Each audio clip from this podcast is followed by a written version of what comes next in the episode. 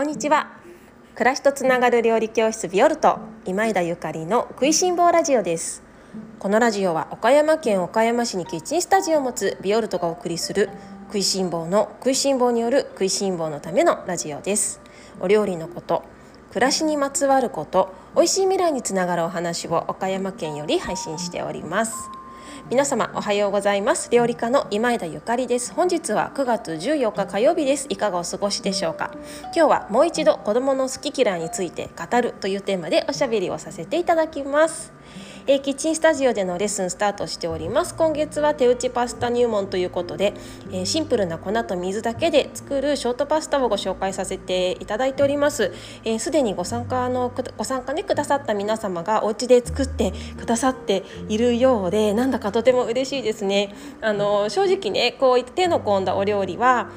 まあ、じゅうにんきね、来てくださってもじゅうにんの方には作ってもらえるとは思っていなくて、でもまあ経験していただけるだけでも私はすごくあの素敵なことだなって思うし、それからまあそのね、あの美味しい、美味しかった、美味しかったらそれはそれでいいかなとも思ったりしていますし、まあ今回はパスタをご紹介してはいるんですけれども、そのパスタソースはね、もちろん乾麺でも楽しむことができますので、あのじゅうにんのうちのね、あのじゅうにん作ってもらおうとなんて全然思ってないの思ってないんだけれども、あのもしかしたらいやすぐに作らなくってもね、ごねんごに思い出して作られる方もいらっしゃるかもしれないし、何かの表紙でね、やろうと思ってなかったけどもちょっとやってみたらハマっちゃったっていうようなあのきっかけになる方もいらっしゃるかな。そしてまあもともとパンとかね、えー、クッキーなんかを作るのが好きな方にとっては、あの手打ちパスタの、まあ、作り方がちょっとね分かると、さらなるあのお料理の探求心にあの火をつけることができるかと、まあ、私も様々な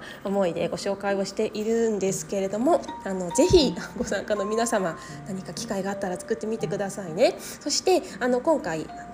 昨日もね作ってみましたってご連絡くださった方、お子様と作ってくださっていらっしゃって、もうそれはそれは本当に嬉しいなと思ったんだけれども、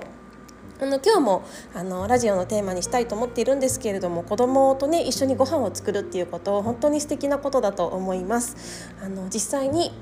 お魚なんかもそうですけれども、切り身のねお魚ばっかりじゃなくて、ちゃんと頭とかね、あの顔がついたあのお魚を目にすること、それを調理することを間近で見ることっていうのはすごく大事なことだと思うんですね。だからその手打ちパスタにしても、あ、パスタってこうやって作るんだっていうのをあのもう一生に一回でいいから一生に一回でいいからあのお子様たちとね楽しまれてあのいただけると、何かその彼らのね人生の、うん、何かの引き出しになるかもしれません。もしかしたらそれがきっかけでイタリアに行ったりとか、あのシェフを目指す子も出てくるかもしれませんよ。なんてなんてちょっと熱く語ってみましたが、今月キッチンスタジオでのレッスン、えー、手打ちパスタ入門というテーマで ご, ご紹介させていただいております。オンラインレッスンはくがつはつかに発売しますので、オンラインご希望の方今しばらくお待ちください。というわけで今日の本題に入ります。今日はもう一度子どもの好き嫌いについて語るというテーマでおしゃべりをさせていただきます。えっと以前も音声配信で子どもの、ね、好き嫌いについてあの語ったりとか、それからまあ、うちの私は子供がふたりいて、もうちょっと大きくなってきたんですけれども、幼い頃のね離乳食なんか本当に苦労したんですよ。もう本当に苦労したんですよね。でまあこのね私の経験が今あのお子さんとねあの毎日向き合っている方々に何かご参考になったらと思って、まあ、こんな話定期的にするのもいいかなと思っていますので、もう一度語っていきたいと思います。えっと、私息子がふたりいるんですよね。で、あのー、離乳食っていうものをね、まあ、母親になって作るっていう機会時になった時にね、私めちゃくちゃ楽しみだったんですよ。なんせ料理が好きなわけじゃない。そしてあの食べるのも大好きなわけじゃない。でそこに自分に子供ができて、でどんなお料理を作ってあげようかこの子にみたいなね、この子にあの食べるっていうことの楽しさを伝えたいとか、美味しいもの一緒にあの、ね、彼と一緒に美味しいものを楽しみたいっていうもう熱いパッションで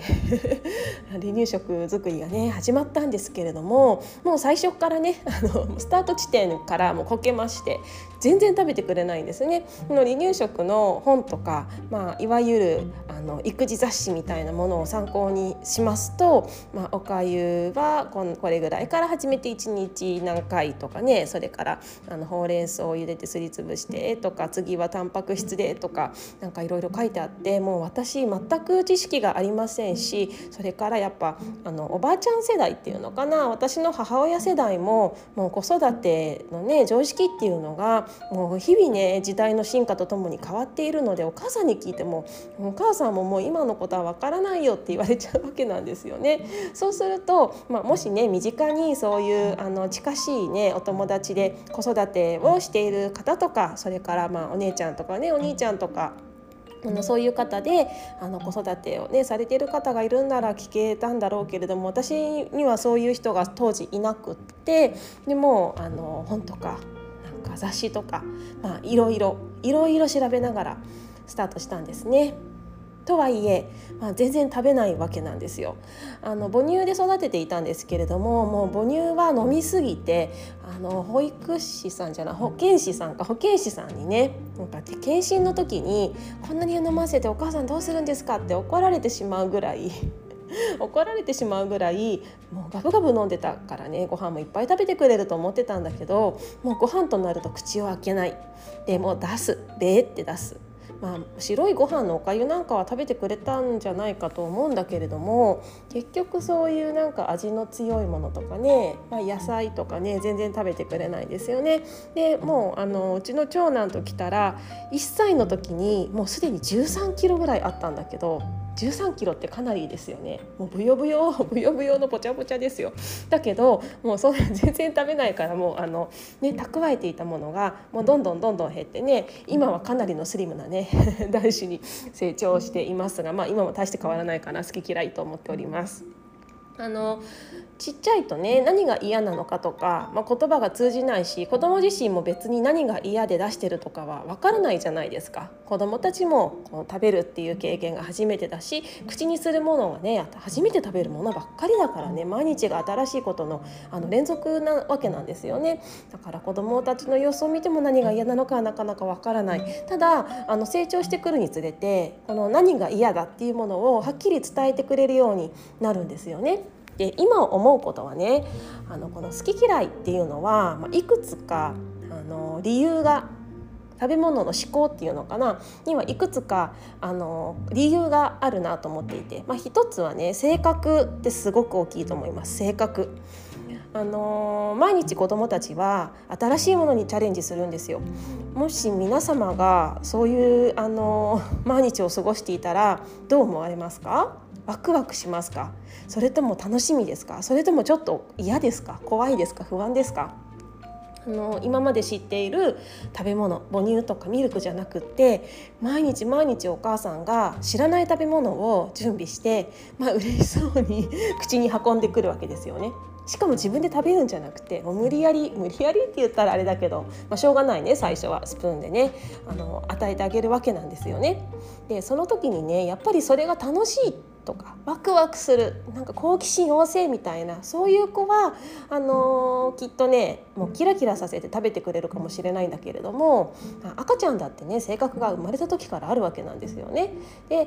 例えばあの新しいことが苦手な子とか、なんか安定志向な子とかね、そういう子の場合は、そういう気質の場合は、はあ、また新しいものかみたいな、どんなものが来るんだろうドキドキみたいな。でもしその前に食べたものがあんまり美味しくなかったら、それこそなんていうの、ああもう今日も新しいものなんかお母さん準備してるけど、僕もこの前も美味しくなかったからこれも美味しくないかもしれないって思うかもしれませんよね。だからやっぱりその準備したご飯がどうこうっていうよりもね、そのそれ以前の問題で性格気質っていうのはすごくあると思います。なかなか、まあ、ゼロさいいっさいの赤ちゃんだとね、あの気質っていうものはまあ分かるけど分かるけどでもなかなかそなんていうのかなあのすごいうん自信を持ってこの子はこんな性格みたいないうふうにはなかなかあの分からないわけじゃないですか。例えばうちの長男なんかはすごい元気で活発だけれども活発だけれども食べるところはちょっと保守的みたいな、ね、だから活発だから食べるのも活発なのかなと思ったらそうでもないとかね。であの結局食べないわけなんですよね。で、ああそっか、いつもこんな元気で外に出たらね、もう大はしゃぎなのにご飯になったら口を閉じるみたいな、なんなんだ、もう私はすごく悩んで、なんで食べてくれないんだろう、あのいつも一緒に遊ぶなんとかちゃんはもう本当に何でも食べて、もうお腹がはち切れるぐらいもう何でも食べて、もう本当に羨ましいな、いいな、いいなって思ったけれども、まあね、なんかもうそう思えば思うほどね、悲しく虚しくなってきて、いやそんなことを思われてる息子もね、かわいそうなんですけれどももで結局そうですね、もういっさいにさいのうちの息子はね、ご飯とヨーグルトと納豆、あと赤ちゃんせんべいぐらいしか食べてませんでしたね。あと海苔が好きだったから、なんか海苔をかじってましたけれども、パンとかも食べてくれないし、それからね、もうお肉も食べないし、ハンバーグとかもね食べてくれないし、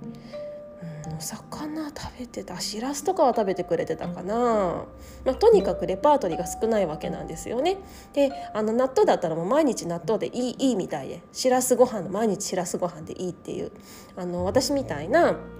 毎日いろんなもの食べたいとか、あの知らないもの、知らない味を知ってみたいっていうような私みたいなね、性格のお母さんにとっては、そういう息子はね、うーんってなぜって理解できないんだけれども、まあ、今考えたらね、そりゃそうだよねって思います。で、実際あの今の、まあね、彼をあの観察してみると、まあ、今でも毎朝同じものでいいっていう、好きなものだけずっと食べたいっていう子なんですよ。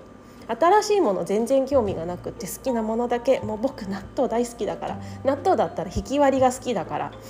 あのこういうこだわりもちょっと困ったもんなんですけど、丸い大豆の納豆じゃなくてひき割りが好きだからって、ひき割りばっかり食べるんですよね。いや変わってないでしょ、変わってないんですよ。でもこれはね、あの十何年前の私に教えてあげたいですね。タイムマシーンがあったら、もうまず私は離乳食自体にあの戻りたいと思います。それからね、あの感覚ですね。感覚ってやっぱりあの個人によって違うわけなんですよね。例えばあの大人になってもね、味覚っていうのは、まあ味覚の鋭いとかね、なんか鈍感とかあるね、辛いのがどうしても苦手とか、苦いの大好きとかね、でもなんかちっちゃくてもわさびが食べられるとか、みんな感覚が違うんだよね。だからそのそのお子さんの味覚が敏感であれば、やっぱりちょっとの違いとか、ちょっとのあの辛み苦みっていうのも察知するわけじゃない。えこれはね、あのー、まあ個性ですからね、しょうがないよね、しょうがないと思います。で、実際あの我が家の、まあ、息子もすごくあの味覚が敏感で、まあ、それ以外はちょっとわからないですけど、味覚はものすごく敏感で、それこそね、納豆を食べる時にあのもう大して何も入れなくてもね、美味しいって言って満足そうに食べるんですよね。オムライスオムライス食べる時とかも、この前一緒にね、オムライスあのお母さん食べたいって言うから作って一緒に食べたんですけど、あの卵の上にケチャップをね乗せないんですよ。で、私はオムライスはもうケチャップは上に乗せるものと思うから、なんかピーって乗せるんだけれども、え乗せないのあんまり味ないかもよって言ったんだけど、えー、だってこっちのチキンライスに味ついてるでしょって言われて、まあそうなんだけどね、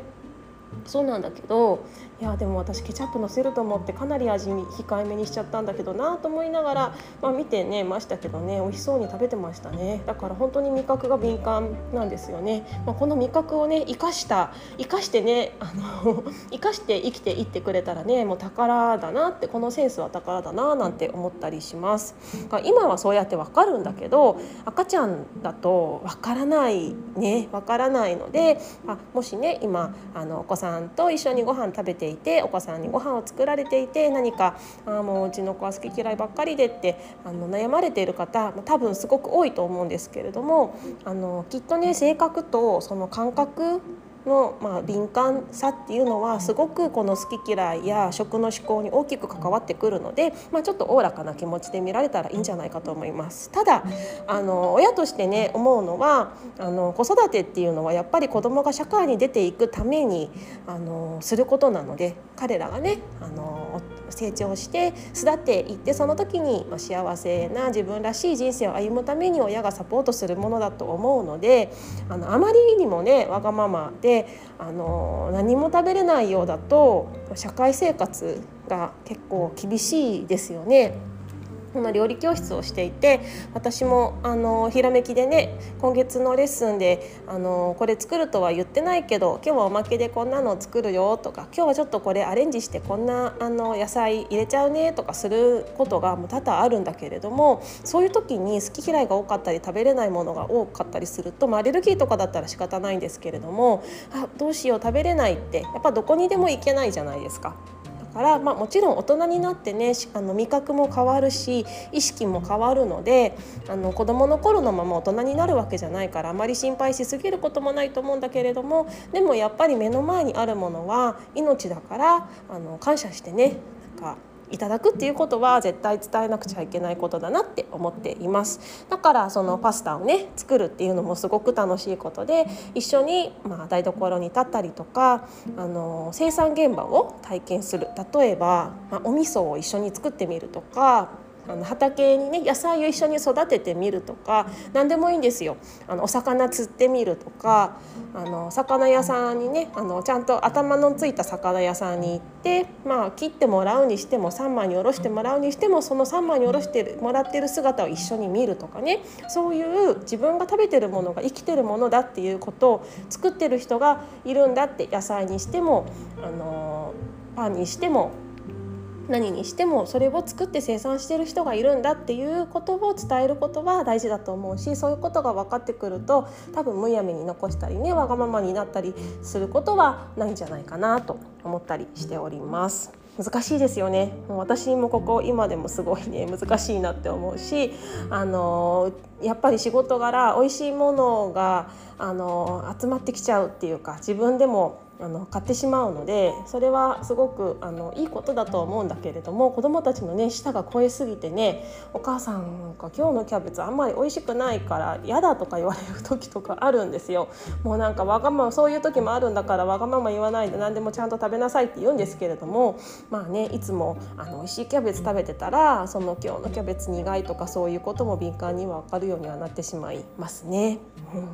であの最後にねお伝えしたいことは、あの自分の食べたいものを食べることが大切って思っています。その自分っていうのは私ですね。作ってる人、あのお母さんでありお父さんでありおじいちゃんでありおばあちゃんであり、その誰でもあのいいんだけれども、台所に立って家族のためにね台所に立ってお料理する人が食べたいと思うものをあの作るっていうこと、そして食べるっていうことが大事だと思っていて、それをあの家族やうんと子どもたちが仮に食べなくてもね全然いいと思うんです。だって自分が食べたいし、あの自分が作ってるんだから、やっぱり好きなものを作れるっていうのは作る人の特権だと思うんですよね。だからあのあんまり家族やね子どもたちに気を使わないで、自分が食べたいものをもう毎晩毎晩ね毎食あの一品作ってしまっていいと思います。でみんないらないって言っても、えー、こんなに美味しいのにじゃあお母さん全部食べていいって言って全部食べちゃったらいいと思います。私はよく私はよくそれをねやりますね。でやっぱりその食卓に上がったことがないものっていうのは、大人になってもなかなかお店に行って買わなかったり注文しなかったりあの作らなかったりするんですけれども、自分が食べてなくてもね、あ親が食べてたものって意外とやっぱり何か知ってる、あのまずくはないんだろう、お母さんおいしそうに食べてたっていう経験があるから、あのわさびとかそうじゃないね、なんか子どもの頃わさび食べれなかったけど、でも大人はお母さんはお父さんは美味しそうに食べてたなって、やっぱわさびがないとなって言ってたな、じゃあちょっと挑戦してみようかっていう風になるわけですよね。だからもし家族が食べないとしてもね、自分が本当に食べたいというものがあるんであれば、私はもう自分のためにもう贅沢にあのお料理をしてね、食べたいものを作られたらいいんじゃないかと思っております。からちょっと辛くしたりとかしてもいいし、あの薬味とかいっぱい入れてもいいしね、なんか自分が食べたいものを私もよく作っております。ちょっと今日は長々とおしゃべりをしてしまいましたが、あのー、ね、十何年前の私がもしこの食いしん坊ラジオを聞いていたら、なんか伝えたいなって思ったことをあのおしゃべりさせていただきました。また子どものね、なんかご飯とか好き嫌いのこととか離乳食のこととか、あのテーマにしておしゃべりをさせていただけたらなと思っております。それでは皆様、今日もいい一日をお過ごしください。暮らしとつながる料理教室ビオルト、今枝ゆかりでした。